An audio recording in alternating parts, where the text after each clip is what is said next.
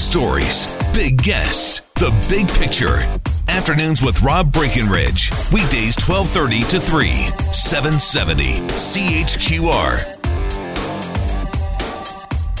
You know, through the uh, economic uncertainty that continues to, to plague Calgary and Alberta, uh, there, there have been some interesting success stories in the beer industry, and we continue to see growth when it comes to uh, craft brewing. Number of new breweries uh, opening through 2018 in Calgary, uh, which is exciting to see. Uh, through it all, though, there is still the, the evolution for not just these individual businesses, but for the industry itself and the regulator that oversees it Alberta Gaming, Liquor, and Cannabis, the AGLC. You know, certainly the AGLC uh, has a mandate, uh, I, I think, to, to foster growth in the industry. And certainly there have been steps taken uh, aimed at doing so. Unfortunately, though, there's, I think, some unintended consequences from how the AGLC operates. And, and hopefully those can be addressed because we don't want to inadvertently be putting barriers in place uh, for some of these startups. So, an interesting story involves Revival Brewcade, one of the new startups in Calgary. And A pretty interesting concept. Uh, they are in Inglewood. Uh, they're a brewery, they're uh, an eatery, and they're an arcade which is pretty cool. In fact, maybe Canada's first craft brewery arcade, at least according to uh, co owner uh, James Dobbin, uh, who joins us uh, on the line. Uh, James, great to have you with us here. Welcome to the program. Hello? Yeah, so revivalbrewcade.com. Uh, when did you guys open your doors up, James? We opened in August of 2018. Before we get into to some of these issues here with the AGLC and and the warehouse, but let's just talk about the the concept here. It's it's a brewery, it's an arcade. Where, where did the idea for this come from? Hi, yeah, exactly. It's it's uh, it's mostly a brewery. Our idea is to produce small batch craft beer here the, in the basement of our brewery.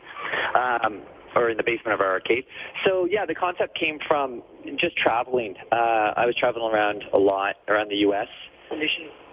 And um, I was traveling around the U.S. a lot. Went to Chicago. Went to a couple different arcades that sold uh, beer, and um, yeah, I just kind of got inspired by it. And uh, me and my business partner Jamie Archibald, who's our head brewer here, we sat down and talked about it. We thought the idea of combining both local beer and retro video games would be a great concept and new to uh, actually the country as a whole. So we went with it back in uh, late 2017. It took us until about the end of August to get open.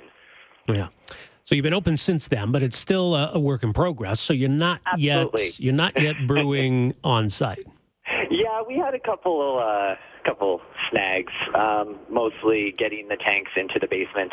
Uh, we the tanks were a bit oversized for for the space, so we actually had to fit them down our existing stairwell. Um, because uh, you know expanding it would have cost us a significant amount of money, um, and our budget was already overrun with certain um, things like our HVAC. We had to add a lot more to the space than we thought we were going to originally. So um, yeah, we, we ended up getting the tanks down there, and we're actually ready. We should be starting production hopefully the end of this week. Oh, really? Oh, okay. Yeah, which uh, is very exciting. So, in the meantime, and, and, this is neat to see, I mean, it speaks to what a family I think the craft brewing industry is in, in this city and in this province. So, uh, you've been actually brewing your beer at a, at a different local brewery. Yeah, correct. We've been brewing at Red Bison. We've we've gone through a few different uh, places. We were brewing at uh, Boiling Ore in the southeast, um, and then we started brewing at Red Bison here probably late in the fall. Right, so people might think, okay, there you go, no problem. You brew the beer there, you just you bring it over to your place, no problem. But that's not how it works in Alberta. So what's the reality for an upstart small brewer that has to brew at a separate facility? So currently, if you're contract brewing in Alberta, which I understand, you know, the AGLC does not want um, that to be a long-term solution, but it's typically a, a, temporary solution, which has helped us significantly to allow us to have our own beer on tap. Um, we, we, we take that beer, we, we produce it, we you know go through the whole process, we keg it, then uh, we actually have to um, call Liquor Connect, which is the main distributor, distrib- the main and only distributor of uh, alcohol in the province, uh, we have to uh, send that beer on a truck from a third-party shipping company to Edmonton, well, St. Albert. Mm-hmm. Um, they then receive it, uh, assign it a SKU, and then uh, sits there, and then we order it back through their website to Revival. And uh, we have a one-day window where we can do the order.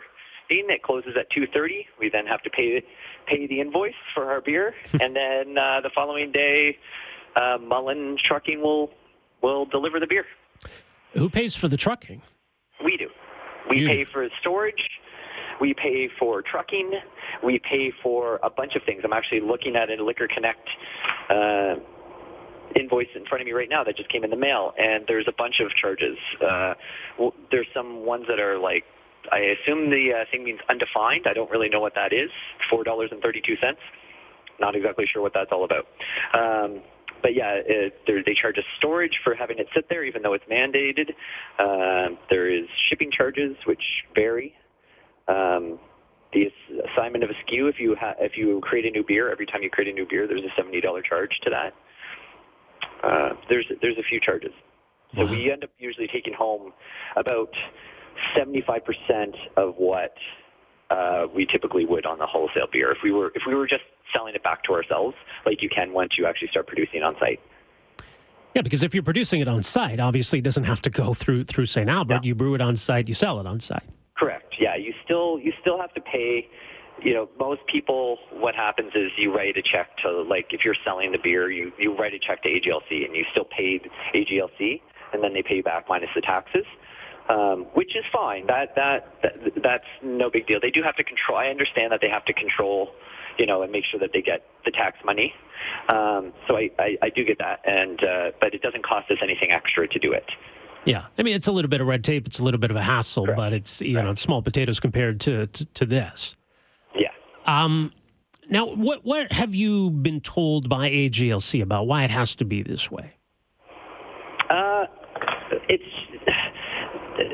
I never really get an explanation, and I think you know a lot of the guys from AGLC are really great. Uh, I'm gonna I want to preface that we've had sure. very positive experiences with the inspectors and everybody that works in that organization. Um, I, I still think a lot of them are don't really get it either. They don't really understand it. Um, I think it's just an existing. Uh, it's been going like that for a long time, and no one's really questioned it.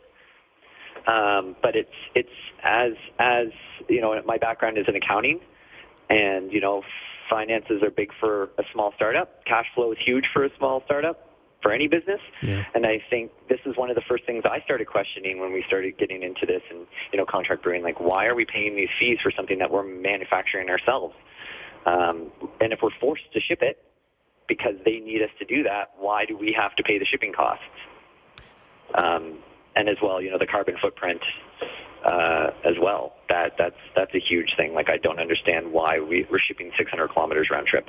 Yeah. For something uh, for beer. Right. I, I, mean, I, if it's about the AGLC, you know, trying to encourage, uh, you know, brewers to brew on site, I, I, I, get that. I mean, there's kind of a vested interest for everyone uh, if, if, it can be that way. But as you say, I think for a lot of upstarts, it's it's a process, it's an evolution, and it, it doesn't really seem to make sense then to, to be forcing upstarts, companies that are hoping to grow and expand, to have to, to swallow all of these unnecessary costs. So that, that's what seems so strange about it. Yeah, and there's a lot of a lot of my friends are in the industry. Of, I mean, this industry is very tight. Um, definitely one of the tightest industries I've ever been a part of. Um, and you know, the thing that I, I see from a lot of the guys, they're trying what they're trying to do, as opposed to going and taking that million dollar loan from a bank or a half a million dollar loan, they're trying to grow their cash flow so that they can buy their tanks through contract brewing. Um, which makes sense, right? It's a, it's a great way to do it without going into a huge amount of debt. But if if the Liquor Connect is eating 25% of that, and the margins are already thin on beer when you're selling it. You know, you're selling it to a to a bar or a restaurant. It's already a thin margin industry, so it's, it's just really eating out. It almost makes it almost makes it impossible um, to to to get into that position. We're lucky because we have this Class A and we're able to do that. We're, we're already able to sell directly to consumers, so it's kind of put us in a bit, we're not in the worst condition, but it still it still makes it tough. Yeah, it would. So you, you think it's feasible then that uh, you just be treated as as though you were brewing it on site? You ship it over from Red Bison to, to your facility, and and and that's all that, Yeah, that needs I- to happen. Exactly. Or we pay, you know, we pay the AGLC directly for our beer, just like we would Right. like uh, if we were buying from one of our neighbors, we write them a check to the AGLC. They deposit that in the AGLC's account. Uh, I think it would make sense um, if we could do the same. Like even if we were buying it from Red Bison, we we we pay Red Bison for our beer, and the beer comes right to us, as opposed to shipping it 600 mi- uh, kilometers round trip. Yeah. Well, let's hope they can get that sorted out because you- you're not alone. There, there's, uh, I think, a couple dozen contract brewers right now in Alberta. I think there's like 22. Yeah. Yeah, and I mean, you still have to deal with Liquor Connect once you're done this as well. If you want to distribute your, you know, you can you can self-distribute kegs uh, in Alberta, but if if you want to sell outside of your city, so if somebody from Edmonton wants to sell to Calgary, you know, being away from shipping it across or driving it to Edmonton or driving it to Calgary or driving it to Fort McMurray, you have one, you know, company that you have to go through, and that's Liquor Connect. There should be multiple, or at least another option. That's Yeah. you know, it's a monopoly right now. Well, it is, and I guess even if they had a Calgary warehouse, that that, that would be different too, right? Yeah, and I think their argument is that it's too, you know, they've looked into it and that it's it's it doesn't make sense for them uh, financially, but I, I'm not exactly sure. All right. Well, we've reached out to AGLC to get a, a further comment or explanation, so we'll see. But uh, hopefully, hopefully this this will change. Uh, in the meantime, revivalbrewcade.com. James, uh, all the best uh, to you guys. Uh, hopefully, you get past this and uh, continued success to you. Yeah, thank you so much. Come try our beer sometime. Shall indeed. Thanks, James. Uh, there you go, James Dobbin. He is uh, co-owner of Revival Brewcade in Inglewood, uh, one of the new breweries, uh, many new breweries that launched in Calgary last year. Uh, so they're relying on some friends in the uh, local industry right now, brew their beer there. Again, ideally, you just bring it over to your place. No, instead, you got to pay to put it on a truck, ship it up to St. Albert. It sits in the warehouse there. You basically buy it back, then it gets shipped all the way back to you. Doesn't make sense. All right, 403 974 8255 974 Talk. As mentioned, we've reached out to AGLC to talk a bit about why it has to be this way or how maybe this, this policy could be changed to, to help alleviate the cost. Right? Essentially, that's what it comes down to is a small business trying to start out. And because of government policy and red tape, uh, they're having to swallow additional costs that don't really make sense. Afternoons with Rob Breckenridge, starting at 1230 on News Talk 770 Calgary.